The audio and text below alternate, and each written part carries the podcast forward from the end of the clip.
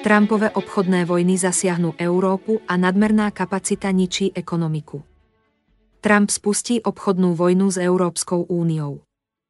Šanca na znovu zvolenie Donalda Trumpa za prezidenta rastie prakticky každým dňom. Stále senilnejší Biden môže v predvolebných debatách zažiť fiasko. O nič menším rizikom pre neho nie je ani pokles americkej ekonomiky do recesie. Ekonomiku hodnotia Američania ako svoju hlavnú prioritu, pričom v tejto oblasti dôverujú viac republikánom. Aj preto sú aktuálne preferencie Bidena jedny z najnižších v histórii štvrtého roka prezidentovania. A tak sa svet začína pripravovať na následky merkantilistickej politiky Trumpa. Počas víkendu v rozhovore na otázku, či na čínske tovary zvažuje 60-percentné clá odpovedal, že nie, myslím, že to bude ešte viac. Nie je prekvapením, že čínske akcie sa deň na to prepadli na 5-ročné minimá. Trump po nástupe do Bieleho domu odštartoval aj obchodnú vojnu s Európou, kde zaviedol clá na hliník a oceľ. A hrozil clami na autá, ktoré sa mu nakoniec americkej administratíve podarilo vyhovoriť.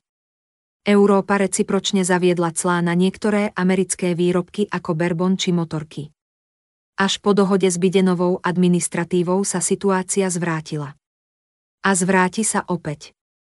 Keď Trump vyhrá voľby, už v Bielom dome nebudú umiernení republikáni, ktorí brzdili tvrdošíné presadzovanie merkantilistickej politiky.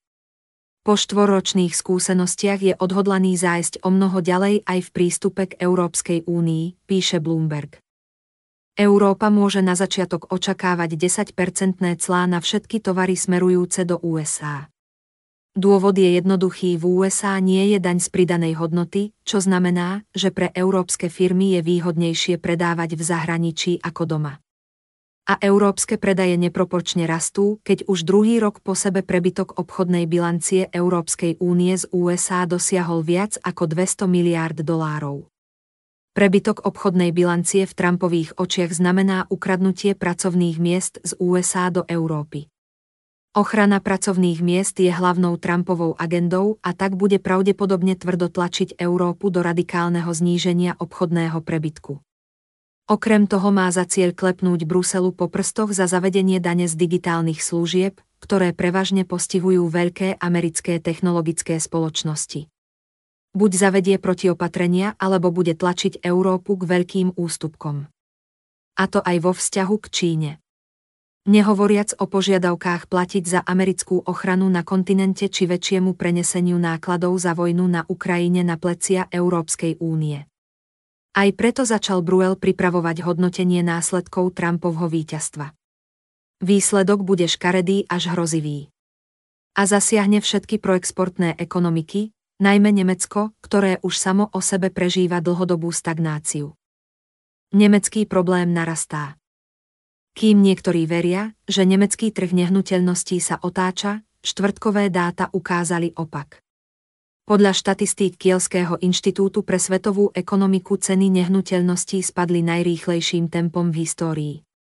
Ceny bytov poklesli medziročne síce iba o 9% a domov o 11%, no ceny obytných domov prepadli až o 20%. Problémom sú vysoké náklady na ich vyhrievanie a zateplenie pri dosahovaní ambicióznych klimatických cieľov. Prepad stavebníctva prispieva k výraznému prepadu priemyselnej produkcie. Tá v decembri klesla už 7 mesiac po sebe a dosiahla najnižšiu úroveň od júna 2010. Výmúc pandémiu, hodnota priemyselnej výroby je porovnateľná s rokom 2010. Ekonomická neistota spôsobuje firmám stres. V problémoch je 15% nemeckých spoločností. Následkom je, že úvery a dlhopisy v hodnote viac ako 13 miliárd sa obchodujú pod nominálnou hodnotou a považujú sa za distressed assets. Je to desaťnásobne väčší objem ako v prípade talianských firiem, píše Bloomberg.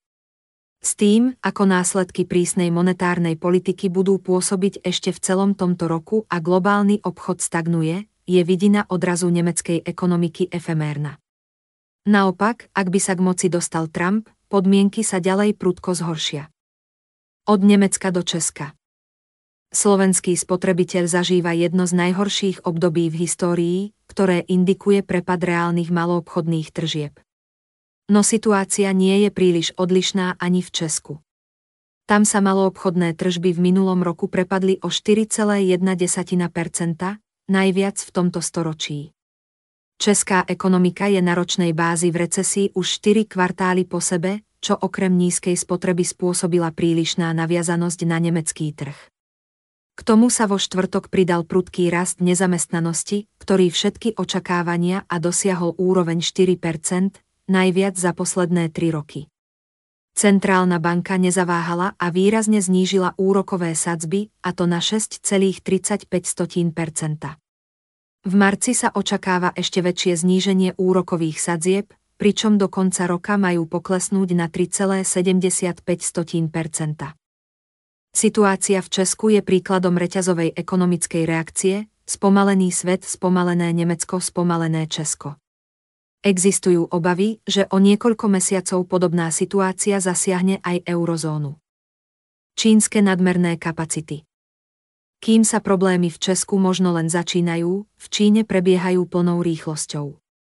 Vo štvrtok zverejnené dáta ukázali, že pokles cien v krajine dosiahol najrýchlejšie tempo od globálnej finančnej krízy. Index spotrebiteľských cien totižto prepadol na mínus 0,8%, viac ako sa očakávalo. Nie je to prekvapením v situácii, keď ceny producentov sú záporné už 16. mesiac v rade a jadrová inflácia sa pohybuje na úrovni iba 0,4%. Hlavným dôvodom prepadu inflácie je pokles cien potravín, najmä bravčového mesa. Na jednej strane ho spôsobuje prudký pokles dopytu práve v časoch sviatku lunárneho roka a na strane druhej nadmerná produkcia. Nadmerná produkčná kapacita je kľúčovým problémom Číny. Tá má obrovskú výrobnú kapacitu, ktorú nedokáže efektívne využívať, keďže predaje do sveta aj doma sa spomalili. To tlačí na pokles cien a vytvára deflačnú špirálu. Prepad cien nehnuteľností a akcií ju ďalej podporujú. Stále je však aktuálna situácia nič oproti predstave, že by Trump skutočne zaviedol 60-percentné clá na čínske tovary. Lodné zisky zmizli. Ak niečo potešilo námorné prepravné spoločnosti, bola to obchádzka Afriky.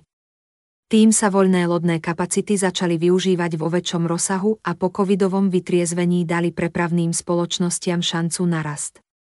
Dobré časy pre ne však skončili. Vo štvrtok ohlásila AP Moller Mersk, že svetový námorný obchod čaká súmrak. Súčasná situácia totiž maskuje nadmernú kapacitu lodného priemyslu, ktorá počas tohto roka narastie užívaním nových plavidiel o 12 až 13% Obchádzka Afriky ju však navýšila iba o 6% Postupom času prichádza toľko novej tonáže, že to nakoniec prevýši tonáž, ktorá je nasadená na tieto dlhšie trasy, aj keby táto situácia mala trvať jeden alebo dva roky. Situácia sa začne zlepšovať najskôr až v roku 2025, povedal Mersk.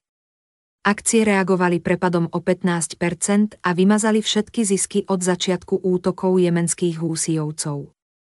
Dánsky lodný gigant prirodzene ešte neberie do úvahy možnosť Trumpových obchodných vojen. Ak by skutočne nastali, akcie spoločnosti by na súčasnej úrovni boli extrémne drahé. Za to americké akcie sa tešia. Pre ne bude prezidentovanie Trumpa búmom. Aspoň na prvých pár mesiacov. thank you